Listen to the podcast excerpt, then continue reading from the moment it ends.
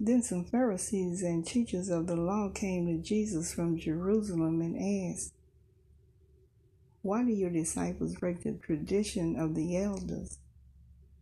They don't wash their hands before they eat. Jesus replied, And why do you break the command of God for the sake of your traditions? For God said, Honor your father and mother and anyone who curses their father or mother is to be put to death. But you say that if anyone declares that what might have been used to help their father or mother is devoted to God, they are not to honor their father or mother with it. Thus, you nullify the word of God for the sake of your tradition. You hypocrites! Isaiah was right when he prophesied about you. These people honor me with their lips, but their hearts are far from me. They worship me in vain. Their teachings are merely human rules.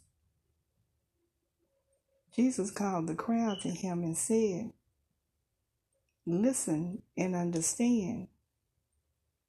What goes into someone's mouth does not defile them but what comes out of their mouth, that is what defiles them. Then the disciples came to him and asked, Do you know that the Pharisees were offended when they heard this? He replied, Every plant that my heavenly Father has planted will be pulled up by the roots. Leave them they are blind guides.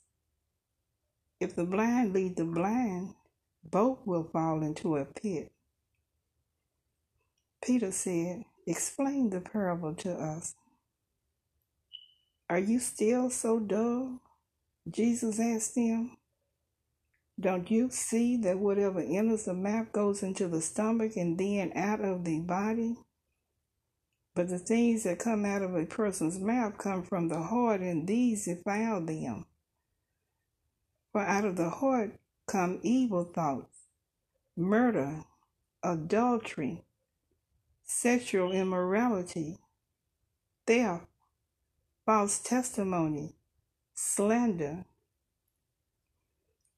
These are what defile a person.